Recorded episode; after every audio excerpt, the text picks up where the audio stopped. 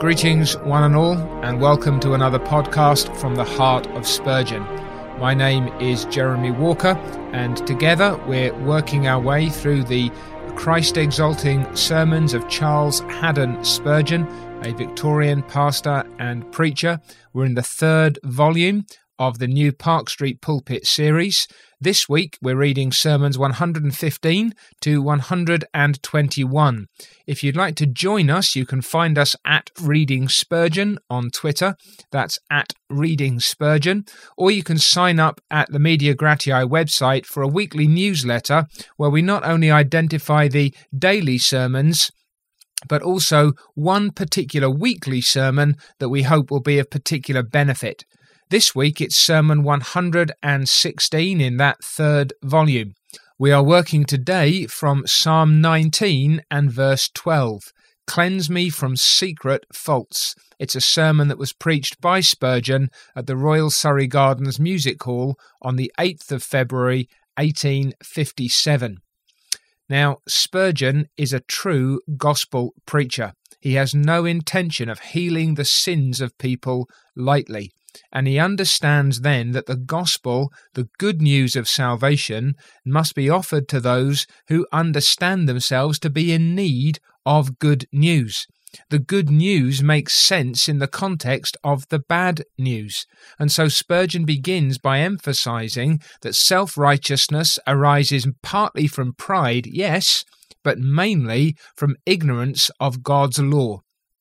It is because men know little or nothing concerning the terrible character of the divine law that they foolishly imagine themselves to be righteous. They're not aware of the deep spirituality and the stern severity of the law, or they would have other and wiser notions of themselves than that things are good with them. Only let the law be revealed to a man, says our preacher. Let him know how strict the law is, and how infinitely just, and his self righteousness will shrivel into nothing. It's when we understand the holiness of God as revealed in His law that we come to the end of ourselves and know and feel our need of Jesus Christ. So Spurgeon says that Psalm 19 is a, a hymn of praise to God for his holy law. But when David thinks about the implications of that for himself, he asks, Who can understand his errors? and then pleads, Cleanse thou me from secret faults. Now, Spurgeon's main point in this sermon is to go after a certain class of men who have sins not unknown to themselves, but secret to their fellow creatures. In other words, out of the great congregation, and in the Royal Surrey Gardens Music Hall there would have been many thousands, he's concerned that there would be real hypocrites. Now, you don't just find hypocrites in a great crowd, but uh, perhaps there's some pressing sense upon him that uh, there's a lot of people who are coming along because religion's a little fashionable, because it's a good thing to go and hear this uh, this preacher from the fens of Cambridgeshire, and he wants to make sure that he is going to press into their consciences the reality of sins in order that the gospel that he preaches might be precious to them and Christ glorious in their eyes. Now, this is this is a distinct kind of sermon. The intention of the preacher under God is to aim for conviction of sin. And it's frankly the kind of sermon that a lot of people now, as in Spurgeon's day, resent and reject. People might say, Well, I already know how bad I am. I don't need this kind of stuff.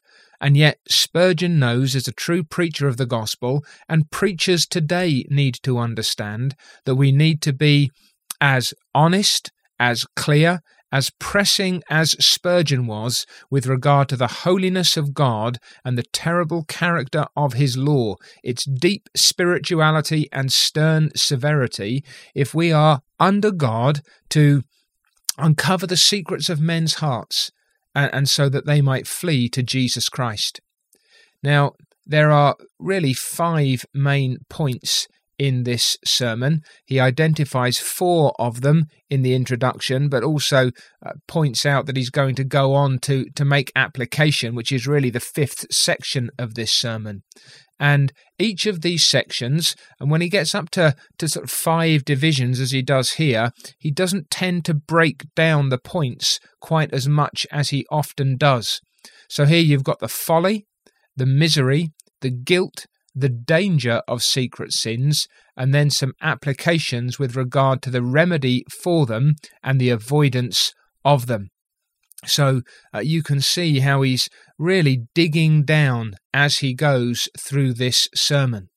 So the folly of secret sins is that you might imagine that you look impressive, but God is looking on the heart.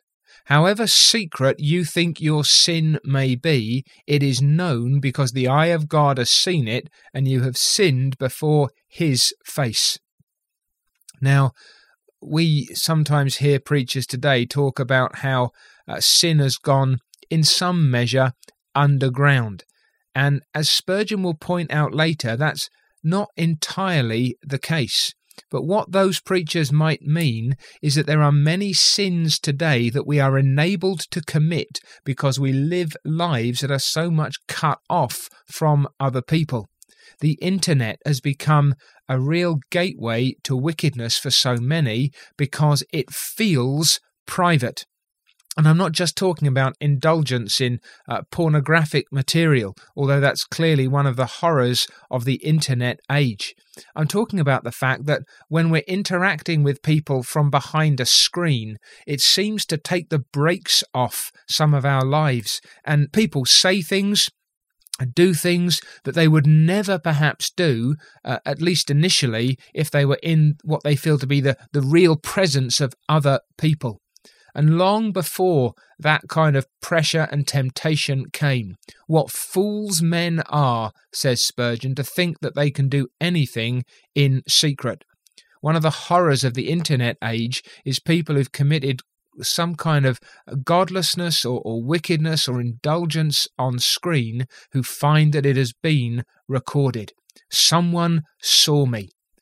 Spurgeon's point is someone always sees you, and not another sinner like yourself, but God on high. Here's a telling reminder of what that means. Spurgeon asks if I should select out of this congregation the most holy man, should bring him forward and say, Now, sir, I know all your thoughts and I am about to tell them, I am sure he would offer me the largest bribe that he could gather if I would be pleased to conceal at least some of them. Now, here's Spurgeon then not just uh, giving this theoretical sense, but bringing it home practically. It's a good example to the preacher of bringing the truth to bear upon the conscience. He, he wants everybody in front of him to think, what if my life were written large? What if everybody could see what's going on in my soul? It's the folly of secret sins to imagine that they are, in fact, truly secret, because God knows them. But these secret sins, these uh, hidden sins, are, are not just foolish, they're also miserable. Spurgeon says, Of all sinners, the man who makes a profession of religion and yet lives in iniquity is the most miserable. He's a liar to himself, and he's constantly aware that he could be caught out. And it's fearful for the church when what Spurgeon calls this most damnable hypocrisy exists in the congregation. Spurgeon often basically says to people, if you follow God, follow God entirely. But if you're going to be a sinner, then be a real sinner. Stop pretending to follow God. And there's there's both a desire for just integrity in the humanity there, but also a concern that the damage that hypocrisy does. And not just to the church, but to the soul. A mere profession, my hearers, is but painted pageantry to go to hell in. It's like the plumes upon the hearse and the trappings upon the black horses which drag men to their graves, the funeral array of dead souls. Hypocrisy is, is a waxen profession that will not stand the sun. Be one thing or be the other. Either serve Satan or God, but you cannot serve two masters.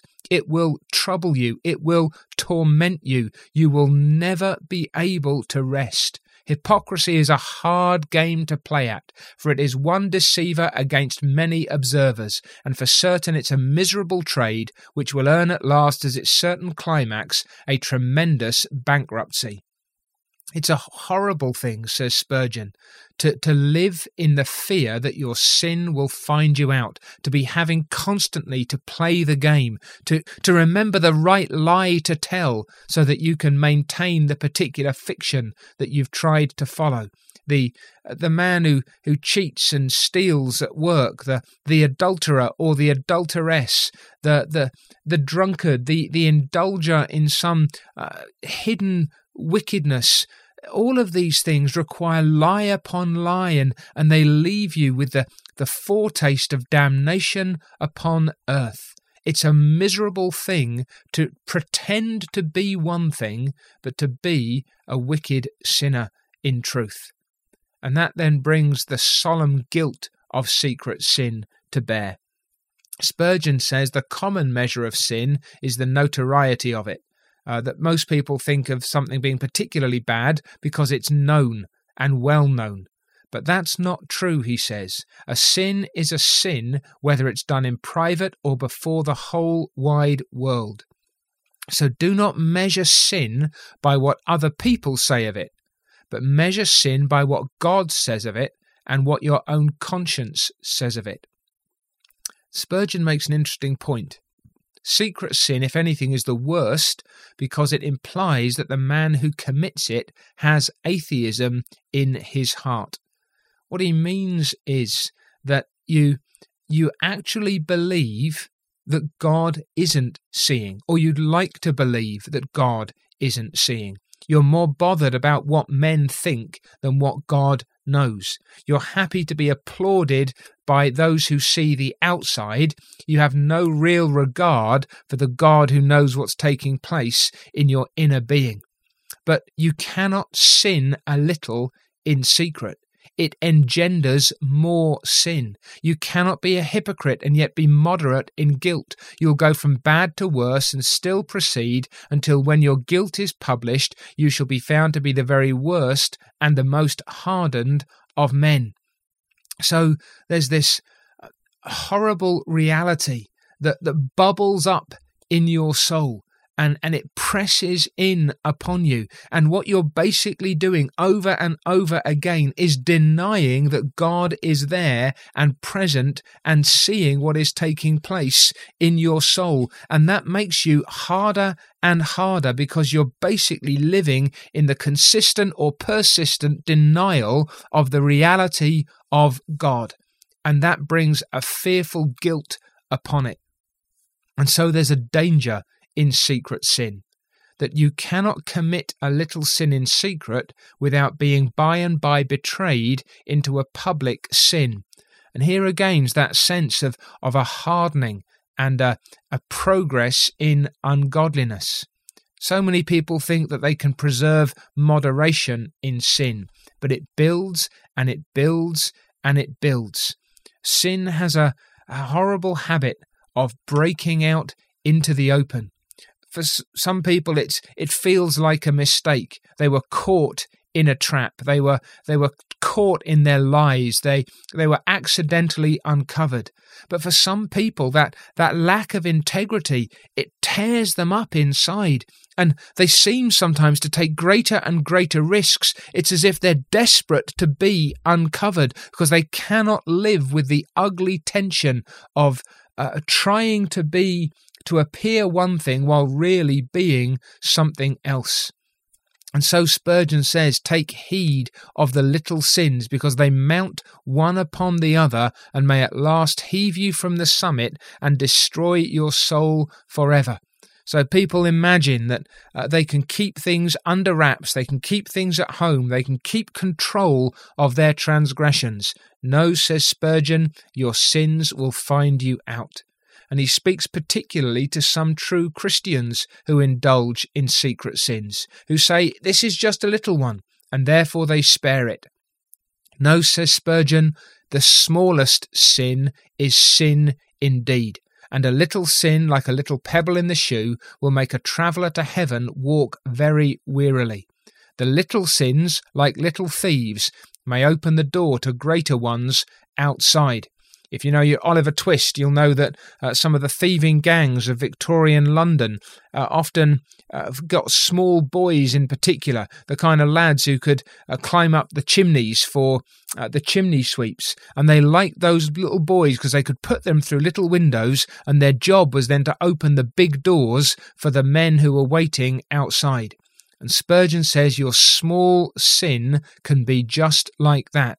It will let in other iniquity. You must not tolerate a secret sin. You cannot harbour traitors to God in your heart. It is high treason against the King of heaven. So he's pleading here.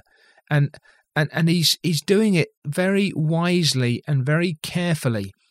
He's not going into too much detail about the kinds of sins, but he's conscious that he's speaking to the conscience, and he knows that unbelievers and believers alike are in the habit of hiding these sins in their hearts. And so he says, if you're trying to pretend you're a Christian, but you're not, then you need to face that reality. And if you really are a Christian, but you're indulging some sin in secret, then you too need to deal with that in righteousness. And so he comes now to his conclusion and application. And this is now almost as long as the other elements of the sermon. It's not one last thrust, as it were, but he's going to pick up the whole sermon and, and press it into the conscience. And that's what he's aiming at. I am going to plead with all my might with some of you whom God has pricked in your consciences. So the whole of the sermon up to this point has been a deliberate assault upon the conscience. He wants people to come face to face with God as he makes himself known in all his holiness in the law. He wants to peel back the layers. He wants to make people look in the mirror of God's word and see their own reflection. And he wants them to understand understand that those sins which they have been hiding are not hidden and will bring awful grief and misery and ultimately judgment upon them and incur a fearful guilt and will at some point either make their life yet worse and worse uh, in, in the eyes of God or even break out in such a way that what they thought would remain hidden might uh, has become open and so he's pleading now. The pleasures of this life are intoxicating, the joys of it so ensnaring, that if I didn't believe that God works in us to will and to do, I should despair of you. He knows the power of secret sins, and He wants men to make their choice deliberately. Back on this point, don't be half hearted. Don't halt between two opinions. Don't say you'll take up with religion without first counting the cost of it. Remember, there is your lust to be given up, your pleasure, your sinful pleasure to be renounced. Can you do it for Christ's sake? Can you? I know you cannot unless God's grace shall assist you in making such a choice. It's uh, almost fascinating and could be if you were just watching on dispassionately. But Spurgeon is invested in this, so it's it's both fascinating and deeply engaging. He's more or less walking through what's taking place in the hearts of some of his hearers. They're they're, they're resisting but they're desiring. There's there's a spiritual battle taking place, and Spurgeon's got into the trenches and he's standing alongside people and he's asking them, Are you ready to turn? And he's telling them, You need the help of God. And now he starts thinking about some of the excuses that people make. Well, I intend to be religious, but I don't hold with your strictness. He says, Who cares about mine? What about God's? God's strictness is 10,000 times greater than mine. He's taking himself out of the equation. He's making sure that they're brought face to face with the reality of God himself. You may say that I am puritanical in my preaching. God will be puritanical in judging in that great day. I may appear severe, but I can never be so severe as God will be. Here again is something very unlike so much modern preaching where so often today you'll hear a preacher essentially back off and say, Oh, I don't mean this, and I don't mean this, and I don't mean this. Spurgeon goes for the jugular in a spiritual sense. He says, You think I'm hard? You have no idea of the justice of a holy God. God, in Spurgeon's eyes, is not only merciful, but he is most righteous, most upright, most just, and, and the whole holds together. I may draw the sharp teeth of the harrow across your conscience, he says, but God shall drag harrows of eternal fire across you one day. You may laugh at hell. You must reject your Bible before you can believe the lie. You need to understand, though, says Spurgeon, this is real. He, he could he could hardly be more intense if he got out of the pulpit and gripped a man by his lapels. Sir, he asks, will you keep your secret sins and have eternal fire for them? Remember, it is of no use. They must all be given up, or else you cannot be God's child. There's no no man's land in Spurgeon's spiritual anatomy. There's no halting between the two opinions. There's no uh, space between. You are either God's or you are the devil's. You cannot have God and the world. You cannot have Christ and Satan. You must give up your sins, even your secret sins. And someone now says, Oh, but that'd be like pulling my eyes out. Yes, says Spurgeon, but better to enter life with one eye than having two eyes to be cast into hell fire. It's like cutting my arm off. He understands the the preciousness of sin to the sinful heart.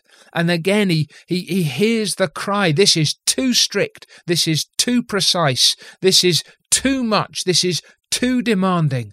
Will you say that to God? He asks. You would not dare to tell God on the day of judgment he's too strict, he's too precise, and he's not being fair by letting you have your sin. No, says Spurgeon, now is the time to turn your back upon your sin and flee to Christ, lest you come to the point where you flee to the hills and to the rocks and look for something there to cover you. Spurgeon is bringing people to the day of judgment and he's pressing them to understand that the decision that they make today is going to make a difference then. Oh, secret sinner, he asks, what will then become of thee? And he may be unconsciously quoting there from a hymn about the day of judgment, the day of wonders. Hark, the trumpet's awful sound, louder than a thousand thunders, shakes the, the vast creation round. And he asks then, You sinner, what will then become of thee? Go out of this place unmasked. Here's the point stop pretending. Go out to examine yourself. Go out to bend your knee. Go out to weep. Go out to pray. God give you grace to believe. Take it home, he says. Mock me if you will, but this morning I am clear of your blood. If any seek not God, but live in sin, I shall be clear of your blood in that day when the watchman shall have your souls demanded of him. Oh, may God grant that you may be cleared in a blessed manner. If you are damned, he says, it will not be it will be not for want of preaching to you, and it shall not be for want of praying for you. God knows that if my heart could break of itself, it would for your souls. For God is my witness how earnestly I long for you in the bowels of Christ Jesus. That's old fashioned language from the very heart, from the deepest affections of Christ Jesus. And you see now and this is so important to understand that Spurgeon's preaching in this way is not harsh, heartless, cold, and distant. He is telling these people how deeply concerned he is. He is not railing against them, but pleading with them. He wants them to turn from their sins and be saved. Now, how many preachers today go into the pulpit Sunday after Sunday, morning and evening, with that sense of eternity in their souls. Under God, I, I really do believe, I am persuaded that we need, as Jonathan Edwards prayed, to have eternity stamped upon our eyeballs, to be conscious of heaven and hell in all our preaching. And it might not mean that we always preach a sermon like this. It might not mean that uh, we should always desire to hear only such sermons. But Spurgeon's sense and uh, what should be our sense of the holiness of God in all his sovereign majesty should lead us to preach the law in all its stern severity, to peel back the hearts of men. Spurgeon's not trying to do the Holy Spirit's work for him, but he has a duty as a preacher to aim at the heart, to aim at the conscience. And he does that with every gift that God has given him, and with the genuine desire and intent that when men come face to face with their sin, he will strip away every excuse, he will address every diversion that he can, and he will call them as one who must answer for his preaching just as much as they must answer for their hearing, to, to deal with God in the light of their sins through Jesus Christ. This is the kind of intensity, the kind of awareness that I think we need so much more of today. May God help us to pray to this end for ourselves and for preachers that He would be pleased to give this holy sense of the holy law, this deep and distressing awareness of, of sins of all kind, not least those secret sins, so that we may ultimately pray with David Cleanse me from secret faults. May God help us to understand His truth and to live, and if we're called, to preach in the light of these things. Thank you for listening. My name is Jeremy Walker, and this is a Media Gratiae production. I hope you've enjoyed From the Heart of Spurgeon. For more information and to read along with us week by week, follow us on Twitter at Reading Spurgeon. That's Twitter at Reading Spurgeon.